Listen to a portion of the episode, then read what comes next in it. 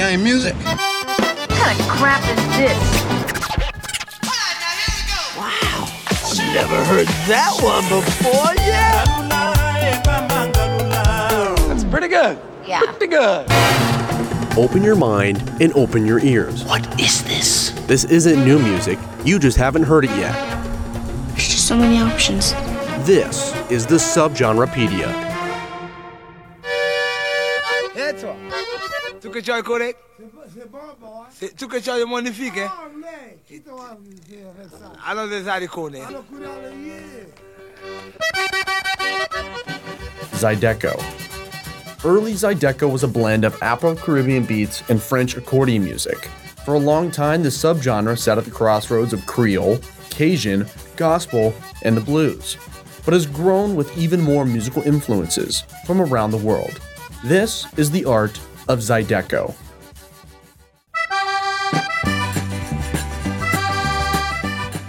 The musical style was unique to black Creoles originally from the Cajun bayous of southwestern rural Louisiana. But the modern form emerged in southeast Texas in the late 1940s and 50s. This group of people moving from Louisiana came to cities such as Houston and Beaumont to find employment. It was here that they fused the traditional Louisiana French music with the Texas blues and R&B to create a distinctive sound. Zydeco instrumentation almost always includes the staple of the subgenre, the accordion. The prominent cadences in Zydeco songs come from the contrasting musical rhythmic sounds of handheld metal utensils, such as spoons or forks.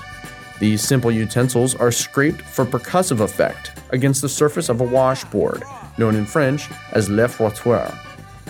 Since the late 1950s, Zydeco has included standard drum, electric bass, electric guitar, and even piano, organ, saxophone, and trumpet to create an easy rhythm for listeners to dance to. Zydeco singing typically combines English and French in a Creole blues fashion.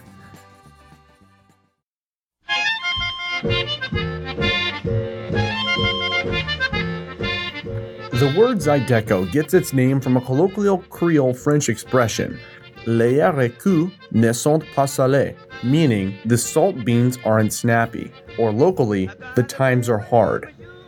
Zydeco derives from the first two words of the expression, les hérécu. After multiple attempts at making an English equivalent to the Creole pronunciation, Zydeco, spelled Zydeco, eventually prevailed. The name that is still used today came under the influence of Houston folklorist Robert Burton Mac McCormick. McCormick formalized the modern spelling in his transcription of lyrics for the two-volume 1959 record, A Treasury of Field Recordings, on the 77 Records label.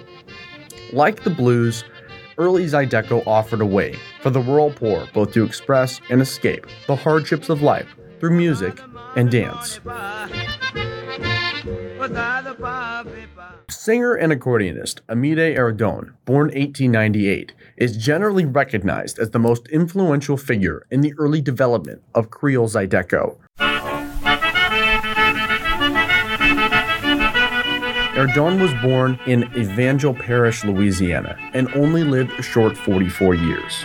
The tragic story of the Creole legend unfolds as most of the race-fueled attacks on black people in America at the time.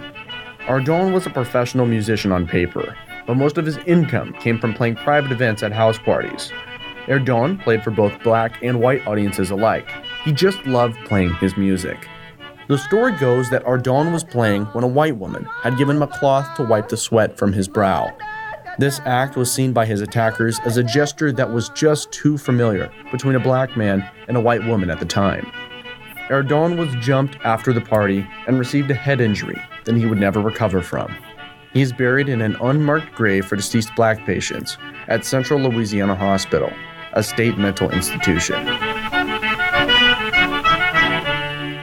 As Zydeco continued to grow after Ardoin's death, in Texas and other regions of the Southwest, Clifton Chenier came onto the scene. Chenier, known as the King of Zydeco, is credited for popularizing the subgenre and is the most successful Zydeco artist.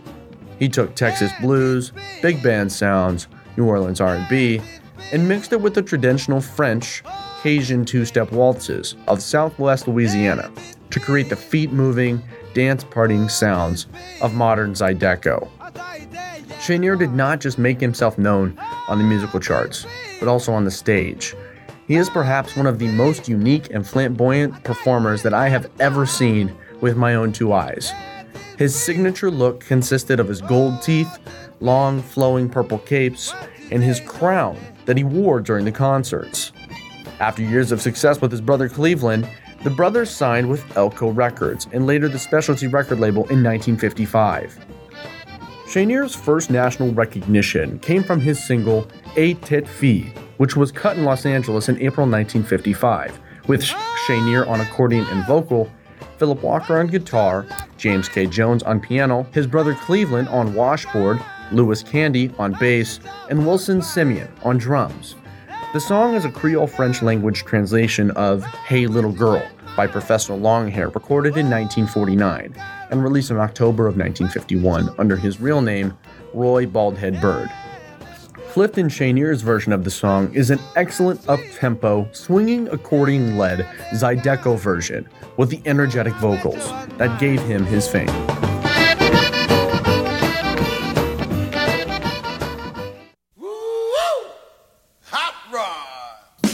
After continual success in the music industry, he formed Clifton Chenier and his Red Hot Louisiana Band in 1976, which was then taken over by his son CJ, with a childhood favorite of mine, guitarist Paul Lil Buck Senegal. Chenier and the Red Hot Louisiana Band reached the top when he won a Grammy for his album I'm Here in the ethnic music section. Zydeco brings us back to the roots of traditional music of the Southwest and allows listeners to experience very similar styles of what Creole people were dancing to in the 1930s and 40s. I hope you've learned something new in exploring the art of Zydeco, or even found a new favorite subgenre. I'm Alex Neal, and this has been the Subgenrepedia.